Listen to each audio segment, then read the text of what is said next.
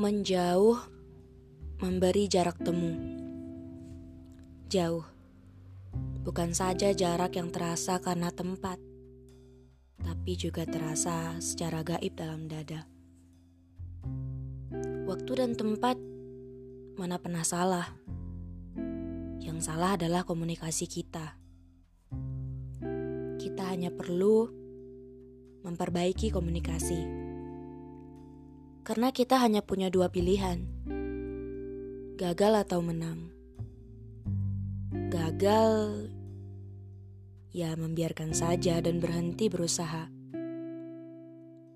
Menang ya kita kembali memperjuangkan dan memperbaiki. Atau kita butuh jarak temu untuk berpikir sebelum kembali berjuang.